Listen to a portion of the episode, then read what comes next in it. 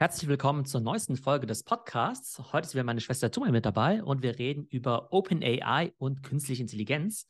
Wir haben ja im letzten Jahr schon ein paar Folgen zu künstlicher Intelligenz gemacht, auch letztes Jahr ja schon angekündigt, dass es wahrscheinlich dieses Jahr mega relevant sein wird.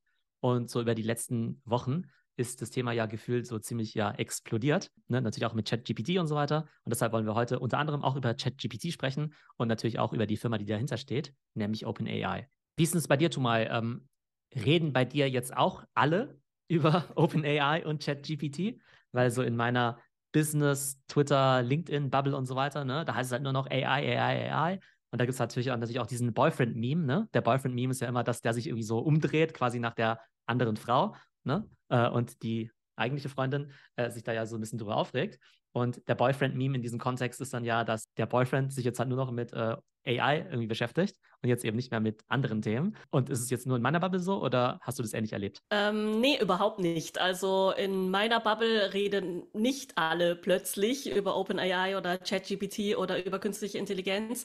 Äh, meine Bubble, die Universitäre zumindest, die beschäftigt sich ja eigentlich schon lange mit dem Thema. Also zum einen, äh, klar, die Psychologen, die beschäftigen sich schon lange damit, also das heißt damals in meinem Studium, aber ähm, ich bin ja auch in einer technischen Uni ähm, jobmäßig und da ja, beschäftigen sich die Robotiker schon die ganze Zeit mit dem Thema künstliche Intelligenz, Spracherkennung, Bilderkennung. Wie geht jetzt ein künstliches System mit Menschen um, also auch äh, künstliche Systeme in einem humanoiden Umfeld? Also das heißt, da ist das Thema künstliche Intelligenz jetzt durchaus nicht plötzlich aufgeploppt.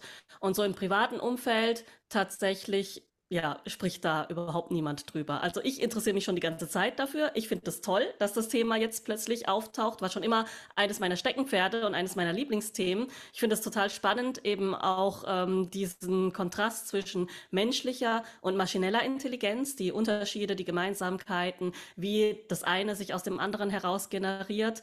Aber ja, also äh, meine Bubble hat irgendwie davon noch überhaupt nicht viel mitbekommen, die private. Das beweist eigentlich nur, dass halt diese alten Anwendungen von KI, wie jetzt zum Beispiel Robotik oder irgendwie Krebs erkennen oder Menschen retten, halt nicht so spannend sind. Offenbar bei weitem nicht so spannend, wie jetzt irgendwie coole Avatar-Bilder von sich selber zu machen oder irgend so ein Chatbot irgendwie zu fragen, was man sich zum äh, Mittagessen kochen soll, wenn man sich eben äh, glutenfrei ernähren möchte.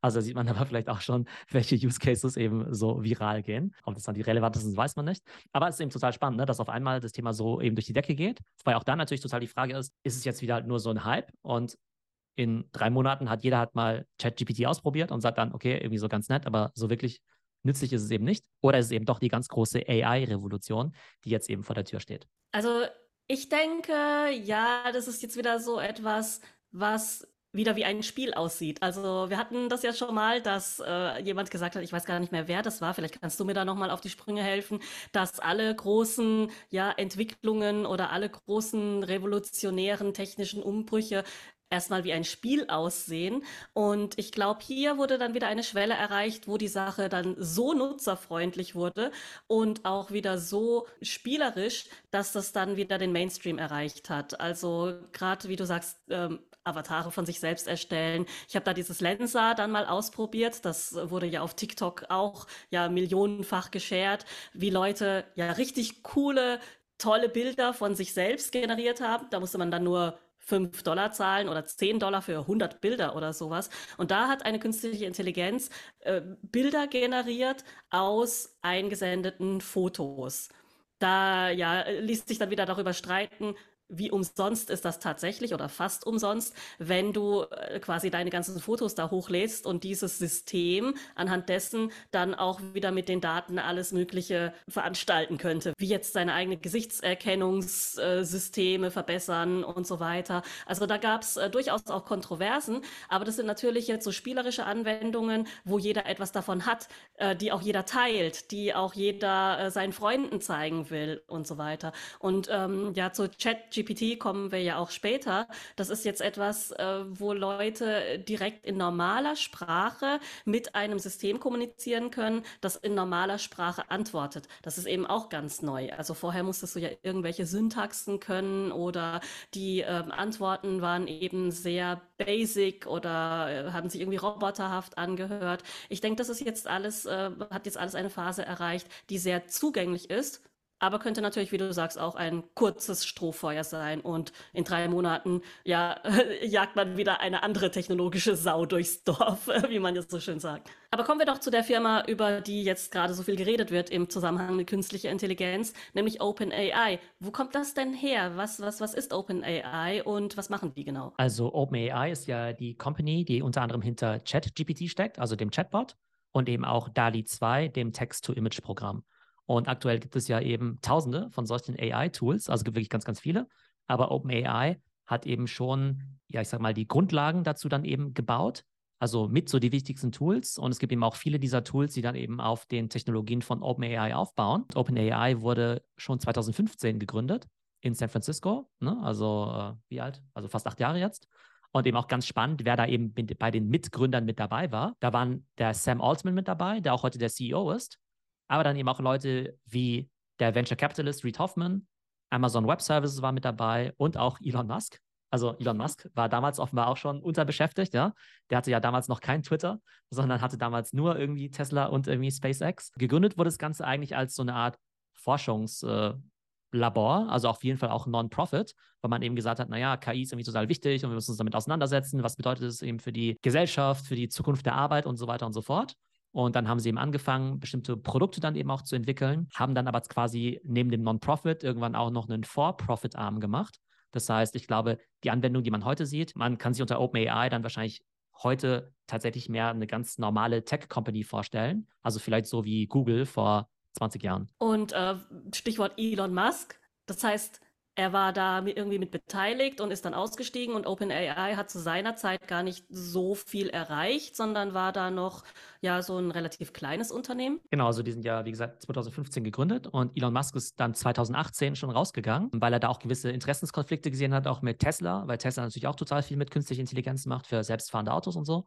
Und ich glaube, Elon war dann nur noch als Board-Member oder als Berater oder so mit dabei. Das heißt, er hat das Ganze schon irgendwie mit ins Leben gerufen, aber mit vielen anderen Leuten zusammen, aber ist jetzt eben aktiv da nicht mehr mit dabei. Ja, jetzt ist ja Microsoft irgendwie relativ groß mit eingestiegen. Was kannst du mir denn dazu sagen? Ja, die haben das ziemlich clever gemacht. Also die haben schon 2019 eine Milliarde Dollar in OpenAI investiert als OpenAI eigentlich noch gar keine richtigen Produkte hatte. Ne? Das heißt, da hat Microsoft irgendwie schon das Potenzial gesehen.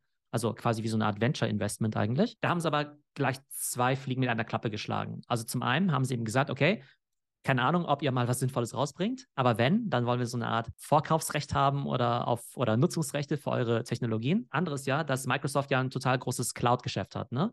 Also das, was ja Amazon Web Services für Amazon ist, ist ja bei Microsoft dieses ganze Azure und Azure ist ja deren Cloud-Business. Und diese ganzen Berechnungen, die da im Hintergrund laufen bei ChatGPT oder auch bei DALI, die sind ja total rechenintensiv. Da brauchst du halt total viele Supercomputer, die halt meistens in so einer Serverfarm stehen von solchen Cloud-Providern. Microsoft ist halt seit 2019 der exklusive Cloud-Provider eben von ähm, OpenAI. Das heißt, so gesehen ist OpenAI Kunde bei Microsoft Cloud und Microsoft ist aber gleichzeitig auch noch äh, großer Investor bei ähm, OpenAI. Ah, das heißt also, das läuft alles auf der Microsoft-Infrastruktur sozusagen. Microsoft stellt da die ganzen äh, Ressourcen zur Verfügung, also auch Rechnerkapazitäten und so weiter, damit das Ganze da überhaupt laufen kann. Ja, das ist aktuell so. Das ist aber jetzt an sich nicht so ungewöhnlich, weil ähm, in so eine IT-Infrastruktur zu investieren, ist halt wahnsinnig teuer. Selbst so Riesen-Companies wie Netflix, die machen das meistens auch nicht selber. Also die greifen ja meistens entweder auf Amazon Web Services oder Microsoft oder auch Google oder so zurück. Von daher ist es nicht ungewöhnlich, dass jetzt irgendwie eine Company wie OpenAI jetzt halt auch meinetwegen exklusiv jetzt zum Beispiel bei Microsoft ist. Die hätten jetzt genauso gut bei Amazon Web Services eben landen können. Also das ist irgendwie relativ normal. Was halt ungewöhnlich ist, ist, dass halt ähm, ja, Microsoft da eben auch noch ähm, so stark investiert ist. Wie stark sind die denn investiert? Irgendwie 10 Milliarden Dollar haben die da reingesteckt bei einer Bewertung von 29 Milliarden Dollar, was ja jetzt eigentlich schon ein ziemlich großer Brocken ist, oder? Genau, das ist ja die große Meldung der letzten Tage gewesen. Also wie gesagt, 2019 haben sie erstmal eine Milliarde investiert und jetzt wollen sie eben gleich 10 Milliarden eben investieren. Und dafür kriegen sie aber so grob die Hälfte der Company. Also die Firma soll jetzt mit 29 Milliarden bewertet werden, aber im Prinzip sagt halt Microsoft, okay, die Firma ist jetzt 19 Milliarden wert und jetzt stecken wir ja 10 Milliarden nochmal rein. Nachdem wir das Geld reingesteckt haben, halt 29 Milliarden wert, also quasi 19 vorher, plus halt die 10 Milliarden, die sie jetzt halt in Cash kriegen. Und dafür will Microsoft quasi die Hälfte der Anteile. Und das ist auf der einen Seite total krass, dass halt auch im aktuellen Wirtschaftsumfeld Firmen halt so eine Bewertung erzielen können ähm, von 29 Milliarden. Vor allem, weil die ja noch kaum Umsatz machen. Ne? Also, mhm. dazu können wir gleich noch kommen, aber die machen bislang halt kaum Umsatz. Die machen eigentlich nur Verluste, wie es halt oftmals bei Startups ist. Was aber erstaunlich ist, dass halt OpenAI halt auch überhaupt schon so viel von sich quasi abgibt an Anteilen. Weil wenn sie jetzt das Ziel hätten, das neue Google oder Microsoft zu werden, ne? also so eine Firma ist ja eher 1000 Milliarden wert, ne? Also es sind ja diese Trillion-Dollar-Companies, in dem OpenAI jetzt mehr oder weniger schon die Hälfte von sich verkauft an Microsoft, gibt es quasi so ein gewisses, einen gewissen ja, Deckel äh, ja. für das Potenzial, was sie erreichen können. Also das ist ja quasi schon wie verheiratet dann mit Microsoft, oder? Fast schon wie so ein Exit, ja, also aus mhm. meiner Sicht. Also es gibt jetzt keine andere Firma, also es wäre jetzt unmöglich, dass jetzt morgen äh, Google um die Ecke kommen würde und sagen würde, hey, hier sind irgendwie 200 Milliarden, wir wollen euch jetzt kaufen, weil halt Microsoft so, schon so stark drinsteckt. Von daher finde ich es eigentlich relativ komisch, dass ähm, OpenAI sich da eben schon so stark dran binden möchte. Ja gut, ich denke, die werden sich wahrscheinlich schon was dazu gedacht haben. Kommen wir doch mal zu den Produkten von OpenAI. Also über eines haben wir ja schon ausführlich in einer Extra-Folge gesprochen, nämlich über äh, DALI, über das Text-to-Image-Modell. Also man nennt das immer Modell. Äh, Im Prinzip ist das ein Programm oder eine Software oder ein Tool. Und zwar kann DALI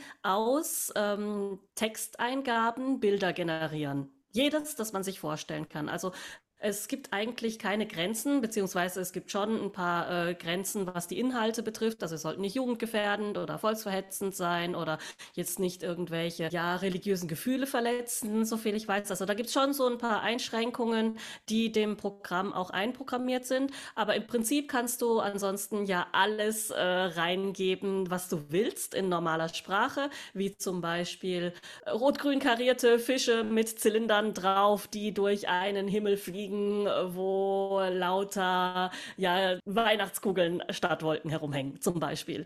Dann kannst du ja noch einen Stil eingeben, ob das jetzt ein äh, Ölgemälde sein soll oder ein fotorealistisches Gemälde.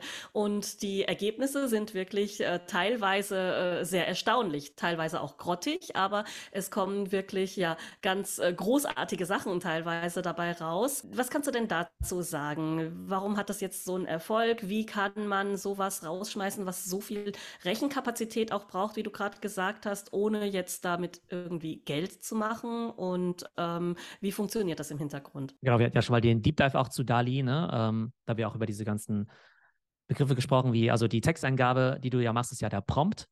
Und dann muss das Ganze ja irgendwie übersetzt werden ne, mit Natural Language Processing. Also die KI muss eben verstehen, okay, was will der Mensch jetzt von mir? Und dann müssen sie ja irgendwie verstehen, okay, was bedeutet es jetzt irgendwie in einen, weiß nicht, tanzenden Taco oder sowas zu malen? Und dann wird ja quasi, ne, gibt es ja diesen Diffusionsprozess, wo dann ja im Prinzip geguckt wird, okay, was macht ein Taco überhaupt aus? Wie sieht ein Taco aus in meiner Datenbank, sage ich jetzt mal? Und dann wird das ganze Jahr irgendwie neu erstellt. Und das Ganze ist aber super ähm, rechenaufwendig. Ähm, das heißt, das Erstellen von solchen Bildern kostet erstmal Geld. Und jetzt gibt es ja viele dieser Tools, ne, wie eben auch dieses Lenser, was wir auch schon mal erwähnt haben. Und dann machen die es halt meistens so, dass sie sagen, okay, du kriegst meinetwegen irgendwie x Bilder kostenlos, aber danach musst du dafür eben Geld zahlen. Und das Coole ist halt, dass du den Zugang den Leuten erstmal sehr einfach machst, weil irgendwas eintippen kann ja jeder. Und dann kommt halt auch sofort ein Output raus und dann findet es natürlich erstmal jeder cool. Und dann ist natürlich die Zahlungsbereitschaft tendenziell halt schon so ein bisschen höher. Bei OpenAI ist es ja so, dass sie jetzt eben dieses DALI-Programm haben, was aber vielleicht gar nicht mal unbedingt das beste Text-to-Image-Tool ist. Da gibt es auch Leute, die sagen, hey, irgendwie Mid-Journey oder Stable Diffusion oder so ist eben besser. Das sind quasi so Konkurrenzmodelle. Und auch bei den Text-Tools zum Beispiel, wie jetzt zum Beispiel diesem äh, ChatGPT, das ist auch so, dass wenn ich jetzt was eingebe wie, ähm, erstelle mir eine Marketingstrategie, um Sneaker an die Generation Z in Australien zu verkaufen oder sowas, ne?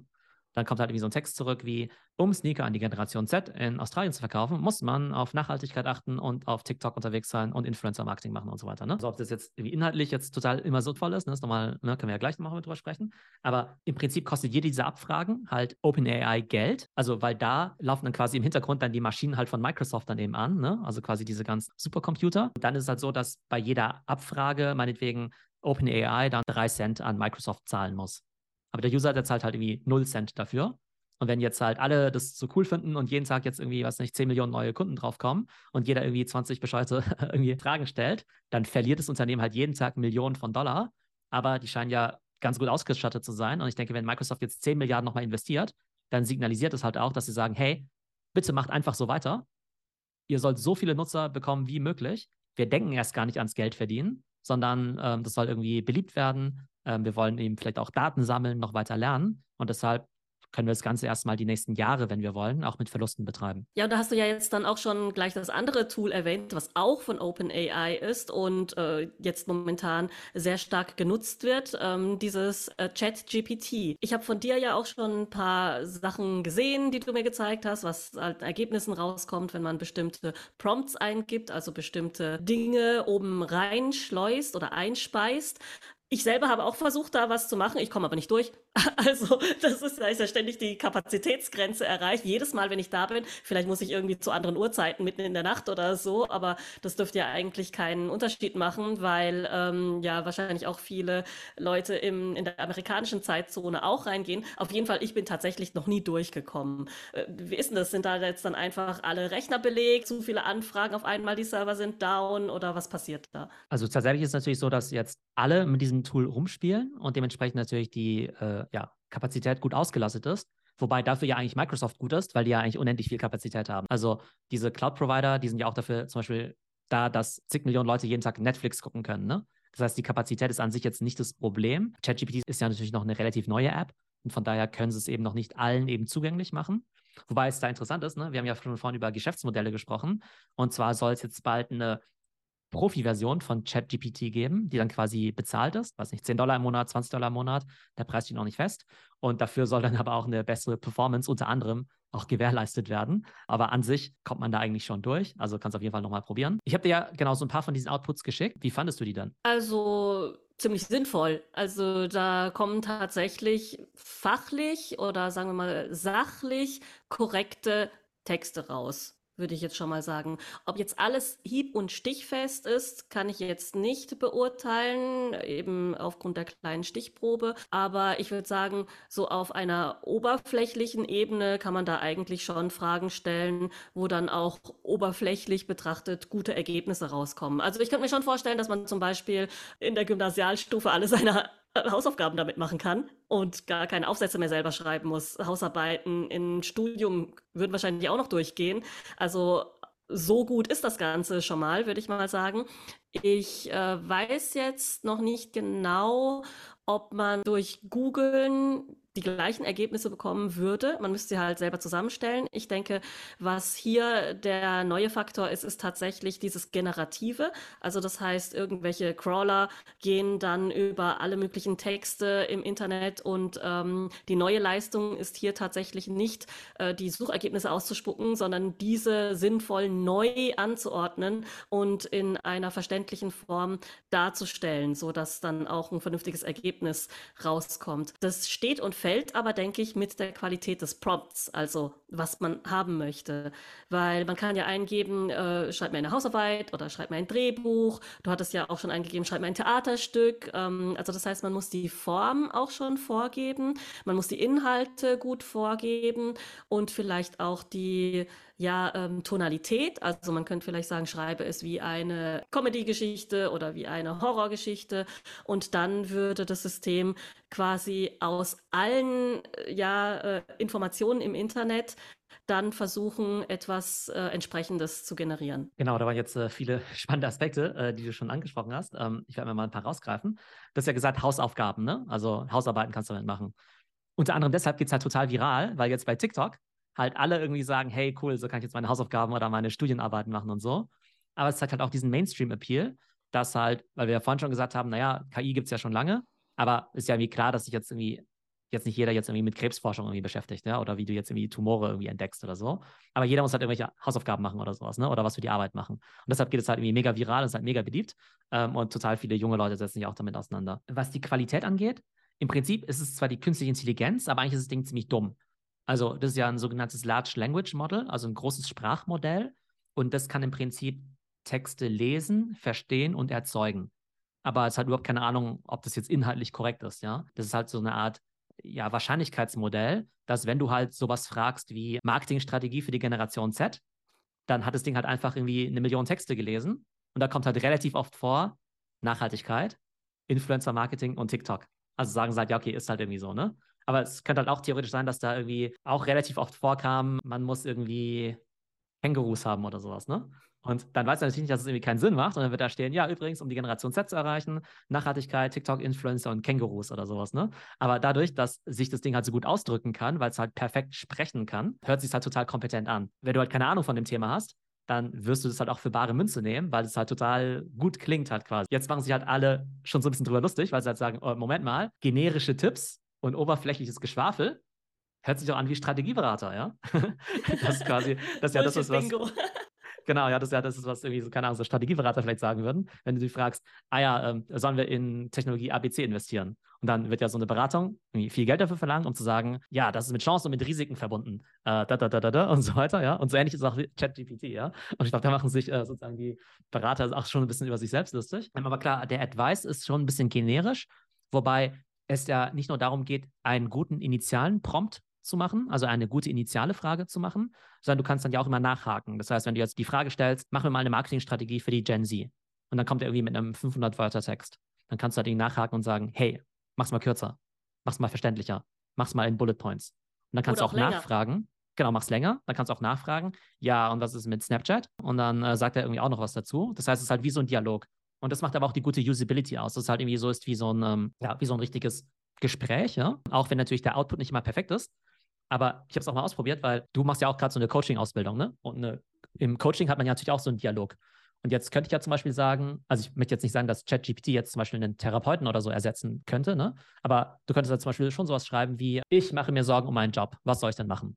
Oder ich möchte gerne dieses Jahr abnehmen, was soll ich denn machen, ja? Und dann gibt er ChatGPT irgendwelche Antworten und dann wird er zum Beispiel sagen, ja, irgendwie mach mal intermittierendes Fasten und isst weniger Süßigkeiten oder sowas. Ne? Und dann schreibst du irgendwie weiter mit dem und sagst, ah ja, intermittierendes Fasten, was ist denn das eigentlich? Und dann wird er sagen, ah, da gibt es die Varianten. Das heißt, du kannst halt im Prinzip wie halt mit einem Menschen halt irgendwie drüber schreiben. Und jetzt kannst du halt sagen, naja, aber der echte Coach, der kennt sich halt viel, viel besser aus mit XY, wenn du halt zum echten Coach kommst. Aber wahrscheinlich kennt sich ChatGPT schon mit den meisten Themen besser aus als jetzt dein durchschnittlicher Freund also der irgendwie keine Ahnung hat von, was ich, intermittierendem Fasten. Also von daher kannst du diesen Dialog relativ gut stellen. Ich glaube, in gewisser Weise ersetzt es halt schon so ein bisschen die Coaches, Experten und so, weil es ein richtiger Dialog ist im Vergleich zu Google, wo ja einfach nur irgendwelche Links ausgespuckt werden und Verweise auf andere Webseiten, aber die ja so gesehen keine ja, dir keine Antwort geben. Ja, das ist quasi wie ein sprechendes Google. Also wie wenn Google jetzt einen Chatbot hätte, der ähm, ja mit dir redet. Also das, es gibt ja schon in verschiedensten Anwendungsfeldern Chatbots, wo du ja erstmal überhaupt nicht weißt, wann übernimmt denn da der Mensch oder bis wohin habe ich denn mit einem Bot gesprochen. Manchmal frage ich das tatsächlich, wenn ich mit so einem Chatbot rede, spreche ich jetzt noch mit einem Bot oder spreche ich jetzt schon mit einem Menschen? Wann kommt denn der Mensch dazu, so ungefähr? Aber ähm, ja, ich kann das auch verstehen, dass wenn man Anwendungsfälle hat, wo eben sehr, sehr viele Anfragen kommen, dass du ja auch nicht ja, überall Menschen dran setzen kannst, zu jeder Tages- und Nachtzeit, der ständig dieselben blöden Fragen beantwortet. Und ja, vielleicht ist es jetzt auch eine neue Ära der ähm, gefährdeten Jobs, dass jetzt eben auch ja äh, beratende Jobs auch so ein bisschen automatisiert werden können und nicht nur Fabrikjobs, äh, wenn dann eben so eine ja so ein Chat-Roboter da ist, der Zugriff auf alles Wissen im Internet hat, in Sekunden schnelle antworten kann, nie müde ist, äh, hoffentlich nicht voreingenommen, ähm, dem es egal ist, ob du jetzt äh, jung, alt, dick, dünn, welche Hautfarbe du hast und so weiter, ja, und äh, dir unvoreingenommen begegnet. Ich denke jetzt auch nicht, dass es ein guter Ersatz für eine richtige Therapie wäre, weil natürlich alle ja nonverbalen Cues, also Hinweise fehlen, die jemanden so, äh, die jemand so gibt in einem Gespräch. Aber ich denke, für so erste Beratungsanfragen ist das gar nicht schlecht. Ja, definitiv. Und da macht es eben auch extrem viel Spaß, damit rumzuspielen. Welche Jobs werden jetzt verloren gehen. Ne? Das ist ja immer so die große Debatte. Am Ende ist es ja so, es gibt ja schon viele Jobs, die einfach halt nicht besonders viel Spaß machen. Ne? Also du kannst ja zum Beispiel auch, wenn du dir jetzt solche Bildbearbeitungstools anschaust, dann gibt es ja halt irgendwie jetzt Tools, die halt mit künstlicher Intelligenz jetzt den Hintergrund entfernen. Und da saß halt früher halt ein Mensch rum, der hat das halt irgendwie zehn Stunden lang ausgeschnitten hat, ja. Jetzt kann man ja nicht unbedingt sagen, also dass der Menschheit was verloren geht, wenn Leute es halt nicht mehr manuell machen müssen. Es gab jetzt auch nicht irgendwie äh, Millionen von arbeitslosen Bildfreistellern oder sowas, ja, die vorher Diplom-Bildfreisteller waren, ja, oder sich beim Grafikdesign irgendwie nur auf Bildfreistellen spezialisiert haben, sondern die sagen sich vielleicht auch, hey, cooles Tool, mit dem kann ich jetzt eben meine Sachen irgendwie schneller machen und kann dann halt irgendwie kreativer werden. Ne, und es wird wahrscheinlich mit diesen ganzen AI-Tools halt relativ ähnlich sein. Wobei natürlich, wenn dein Skillset halt nur die reine Routine ist und du halt nicht darüber hinaus noch was leisten kannst, über die Routine hinaus, dann ist natürlich relativ schlecht. Was ich halt total interessant finde, jetzt auch so im Hinblick so auf Bildung und so, ist ja, dass so eine typische Hausaufgabe in der Schule ist ja sowas wie, liest dir mal das Buch durch und mach mal eine Zusammenfassung. Ja? Und dann kannst du einerseits sagen, ja, total doofe Aufgabe. Auf der anderen Seite ist ja schon eine gewisse Leistung, jetzt irgendwie, was nicht, 300 Seiten gelesen zu haben, und dann irgendwie auch halbwegs intelligent darauf antworten zu können, okay, was sind eigentlich so die Hauptthesen von, weiß nicht, von diesem philosophischen Aufsatz und was bedeutet es übertragen halt auf die heutige Zeit. Und wenn jetzt halt einfach jemand ankommt und sagt, okay, hier ist der Text und dann bei ChatGPT einfach sagt, ja, okay, hier ist der Text und dann sagst du, okay, ähm, schreib mir ein Summary und versuche es auch noch äh, zu vergleichen, äh, die Analogie zu machen auf die Präsidentschaft von Joe Biden. Was hat es mit äh, Aristoteles irgendwie gemeinsam oder sowas? Und der schreibt dir dann einen ganz guten Essay. Dann hast du ja selbst keine intellektuelle Leistung irgendwie vollbracht. Von daher finde ich es irgendwie total spannend, ähm, auch so als offene Frage. Ähm, was ist überhaupt eine sinnvolle menschliche Aufgabe? Oder wo sollte man sagen, nee, ist eigentlich total bescheuert, dass ein Mensch sich so ein Buch durchliest, um es einfach nur wieder zusammenzufassen? Also, was denkst du? Also, ja, total spannende Frage. Ich denke, das Problem liegt dann in der Sache, die abgefragt wird.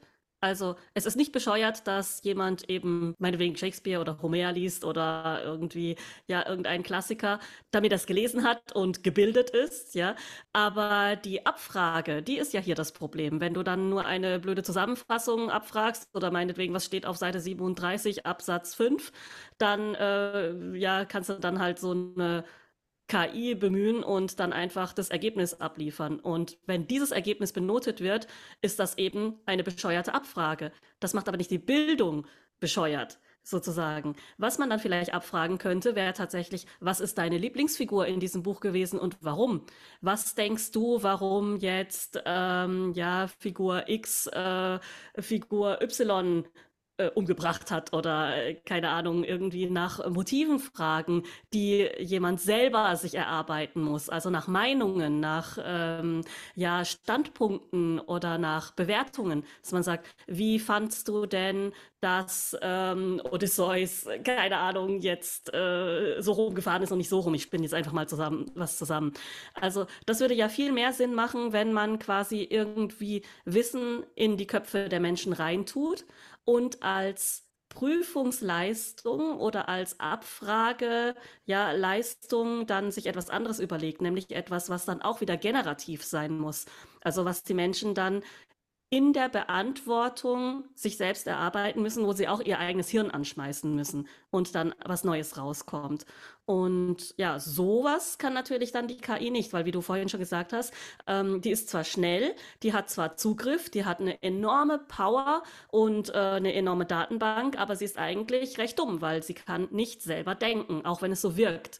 Also auch wenn, wenn, wenn sie sich halt gut ausdrücken kann. Aber sie kann nur neue Dinge zusammensetzen aus bestehenden Sachen. Die hat aber keine eigene Meinung, sie hat keine eigenen Werte, sie hat keine eigenen äh, Motive und so weiter. Und das ist ja das, was die Menschen ausmacht. Und das finde ich äh, auch das Spannendste an dieser ganzen Geschichte, weil aus psychologischer Sicht hat man sich schon immer damit beschäftigt, wenn man sich mit dem Thema künstliche Intelligenz beschäftigt hat, ähm, was ist denn der Unterschied zur menschlichen Intelligenz? Also was macht denn den Menschen menschlich und was macht die Maschine maschinell? Und äh, das sind dann halt so Fragen, wie du eben auch aufgeworfen hast, okay, für welche Jobs braucht man denn überhaupt noch dann Menschen, ja? Oder welche Jobs kann nur ein Mensch und nicht die Maschine?